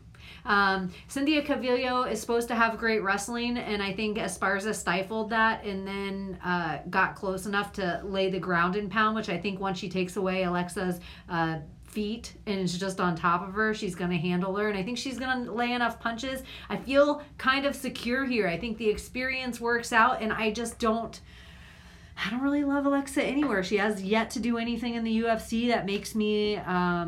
think she's going to make a run at this thing, whereas Cookie Monster already has made a run, and she only loses to the best. And she's kind of one of those people that for the future of her career, the next 4 years of her career or whatever, she's only going to lose to the best. Her name brand's big enough. She's actually been a champion. Her highlight reel's a mile long at this point, and just the names she's losing to, even by split, are far better than Alexa Grasso. So if Alexa can't finish her, then what? I don't think you're going to finish Carla. Eventually, she's going to get in the inside. She's going to take you down. She's going to be on top of you. She could even finish it in round 3 by just tons of elbows or something else. Esparza decision. Wow, both going with the underdog here. Plus 130 for the favorite, Alexa Grasso, 8,400 on DraftKings against the slight underdog, near even. Plus 105 for Carla Esparza, 7,800 on DraftKings. I think that they still were both pretty clear. It's going to be a decision either way for either fighter. Could be... not a ton of points. Exactly. They both averaged low-scoring points. We see it being a low scorer. We don't see either one really taking over here. So I'm thinking this entire night, though. I don't see tons of finishes. I feel like the highest cards... You could have a fight card that just has all winners, which you don't always see. It usually needs all knockouts. You could just have... the highest card might not break 500. Yeah. Where it's going to be in the 400s because everybody's going to be in that like 60 points, 70, 80 points is a high score on tonight or something crazy like that. So... I'm going to be still low-owned on both of these ladies, I have one KO, and I don't even feel good about that. Right. Everything's decision. It's dirty split type of decision. So, again, not going to be betting this night super heavy, but we're decided on that underdog, and it is one of the decided underdogs throughout the night. Just throwing it out there. Could she be pimping? Could Carla Esparza be pimping? I guess you just have to tune in and wait and see. I guess we will. I don't know how confident I am in this entire night. Anything left with that co-main event of the night. Then we move on to the main event. 5 rounds for the two fighters. I'm sorry for Mexico City that that's your co-main. That's what I have to add. I'm so sorry that that's your co-main. When in reality, in my opinion, no hate, Jeremy Stevens versus Little Heathen, or Jeremy Stevens versus Sierra Rodriguez should be a co-main fight, and you guys should have a little something else. Even though this fight's a friggin' banger, it's amazing. It could be a co-main on a pay-per-view. Or at least the main card. It's an ESPN Plus card. Yeah. ESPN Plus card, that's why. Anyway, sorry, that's all I have to say about that. So Jeremy Stevens coming in. Brandon Davis. What? 145-pound bout on ESPN Plus against Yair Rodriguez, coming in with an 11-2 record. He's going to be the local favorite in the same situation as we were before, where we have a Mexican-American fighter who does have a bit of rub, because in the States here, we know him as a Mexican fighter. He doesn't shy away from that. He actually has some ties to a very specific part of Mexico that I have family from, but that was really interesting. Just Little Heathen, how it's all tied in together, but he's definitely been training up for 6 weeks. Where is that for the people that are new? In Michoacan. He has people out there, but that's the state essentially where it's at. But I could think of a question on something if we run a poll later on. There could be like, answer these 3 questions right, and you'll win a Daniel Cormier drawing of Daniel Cormier. Who knows? I'm just saying it could happen. Yeah. So, Little Heathen Stevens in here is not going to be the local favorite. 26-16, coming off of a 2-fight losing streak. 2 Zabit, and as of late, 2 Jose Aldo via body kick. But we know what we're getting with the Alliance fighter. As I've been touting off the entire night, he's been up there training above with Teco Quiñones, above elevation to come back down. But he went 6 weeks ago. He has a whole training camp, got on his Instagram. He's been doing extra work. He thinks that cardio is going to play a factor here, and I think he's been absolutely right. Little Heathen has been a gatekeeper for essentially the top 8, I feel like, top 10-ish guys. He's a title contender, but he gets beat by, again, the Zabits and the Jose Aldos, which are... Zabit is a title contender, but Aldo's getting in that gatekeeper position for those top 3 type of guys, top 5. So, Little Heathen, tons of power. We know what we get with him. Solid wrestling, grew up wrestling, absolute ton of fights, crazy uppercuts. You're always going to see highlights from everywhere from him. Throws with a bunch of power, doesn't mind getting hit, but is shown a granite chin. Still not being finished via TKO that I can think of off the top of my head. Again, Jose Aldo did it with a body kick, and that folded him, but it's hard to mimic that level of speed and power and body kick, but Yair should take note of that because that is something that I don't care how good of a gas tank you have. Body kicks hurt, so... You got that cowboy soft body. It just might be an option in there. No one can do anything about it. No one can, exactly. But Little Heathen in here doesn't have to worry about submissions at all against the flashy tornado of a fighter in there, against Rodriguez with an 11-2 type of record in there. He was released from the UFC got back on because he didn't want to fight Zabit, but then was like, oh, never mind, I'll fight him. Then ended up falling out of that fight anyways, so still didn't fight him.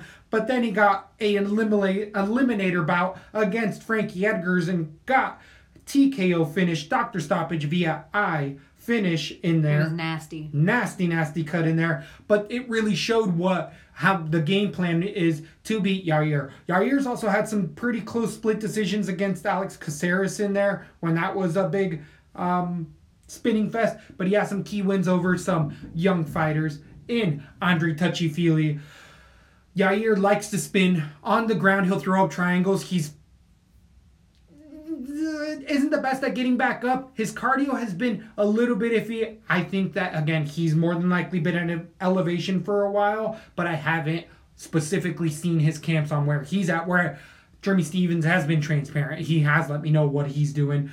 With Yair, he has proven to have a little bit of a gas tank. He went 5 rounds his last bout with the Korean Zombie in there, and the Zombie showed what a good pace, good head movement, and a great striking will do, and that'll gas out somebody who's trying all this flashy stuff and essentially pick it apart. I mean, that was 4, if not all 5 rounds, absolutely for Korean Zombie in there. He won that entire fight. Yair did not like any of the damage he was taking at all. Other than that elbow finish, that would have been 2 losses in a row, and they would have been fairly clear for me. So I don't see if I'm seeing the big jumps in progression for Yair. He's not training with Alliance, with Dom, with all these monsters. He's not doing these extra stuff, or at least I can't see it. I know he's been one of these guys who's also had trouble being at gyms. He's had just issues with guys. So Yair here, if he comes in doing that same spinning shit, I feel like Jeremy Stevens is like, yeah, go ahead, dude. That shit doesn't work on me. Not my level of guy. And that right hand's going to be coming in hard, if not with the left hook. And if there's anything that we see from Little Heathen, if he smells even an inch of blood, he will throw everything at it. I don't think Yair can mimic another flash finish like he did against Korean Zombie, just because Jeremy Steven is proven to have a rock-solid jaw. And I don't think that Yair has a type of a game plan or ability to be able to contest Steven, especially in the wrestling. And if Little Heathen was smart, which I know he isn't, he should go to the wrestling and easily win this. But Little Heathen's going to want to strike. But I do think that Little Heathen technically should be the better striker here. I got a decision right now. I could even see myself turning that into a finish. Give me Little Heathen, Stevens, as the slide under, near even coin flip of a fight here. It's going to be... Actually, I'm more confident in this one than I initially thought. I think Jeremy Stevens has a decided advantage everywhere. Yeah, here's this hype train I don't understand. Like you were saying, the Korean Zombie won that entire last fight until the elbow. And I know people are like, well, that's the fight. Yeah, but really, Yair was a punching bag for that whole fight. He's been outclassed, and he's kind of... He's the, dare I say, the first Darren Till. He's kind of the first dude that just got pushed too fast, too quick, and names were given out about him. I just don't see what he does with the top of this division at all. And it starts with Zabit, and, Zabit beat Little Heathen, but I don't think... There's no way Yair could pull that off. Little Heathen has far more power than Korean Zombie. A little less technical, a little more powerful, but a little more well-rounded as well. It might not be just a standing and punching the whole time like Yair's fight before. So Jeremy could take him down if he wants and work it out, but I don't think Jeremy will. I think he treats this like a 3-round fight, and I think he finishes it within 3 rounds. There's levels to this game. Yair's UFC quality, Jeremy Stevens top 5, and he's going to hold himself in the top 10 for at least the next year, 2 years of his existence. We've been talking about well-rounded all night. Little Heathen is a well-rounded guy. You can't be Michel Prezeras in there and be flashy and do some crazy stuff because he'll catch you. Little Heathen, knockout round 3. Interesting. This opened up as Yair the slight favorite. That has since moved into the underdog status at -115. This is epitome of a coin flip. As of recording right now on DraftKings, you have Yair 8,200 against Jeremy Stevens 8,000 even. We both like Jeremy Stevens here. I think everyone, get on Jeremy now, because the more UFC people come in on this, which will be happening closer to fight time, I think Jeremy becomes the favorite and Yair becomes the heavy under. I would agree with that. Not heavy, but at least like 145. Yeah. Right, the decided underdog. I would agree with that as well. And out of the two on DraftKings, I think you got to put Yair on 10% of your cards, just because he is so random that a knee could come out of nowhere. It's unlikely, but we have that type of night. We've seen him get hit in the body. Right. And it's that type of night. Put him on your all-Mexican card. Exactly. Like we've been saying, even with these other guys where we're like, I'm going to have one or two cards. You got to do that. But I'm going to say 30% Jeremy Stevens. I'm going to say much more because I am that much more confident in Jeremy Stevens. It was a whole 12 bouts. We went from the bottom to the top. We got it down. It's going to be a dicey one. It's going to be a little slippery. People are going to be sucking air in this. I feel like this might go down and was one of the worst cards of the year, honestly.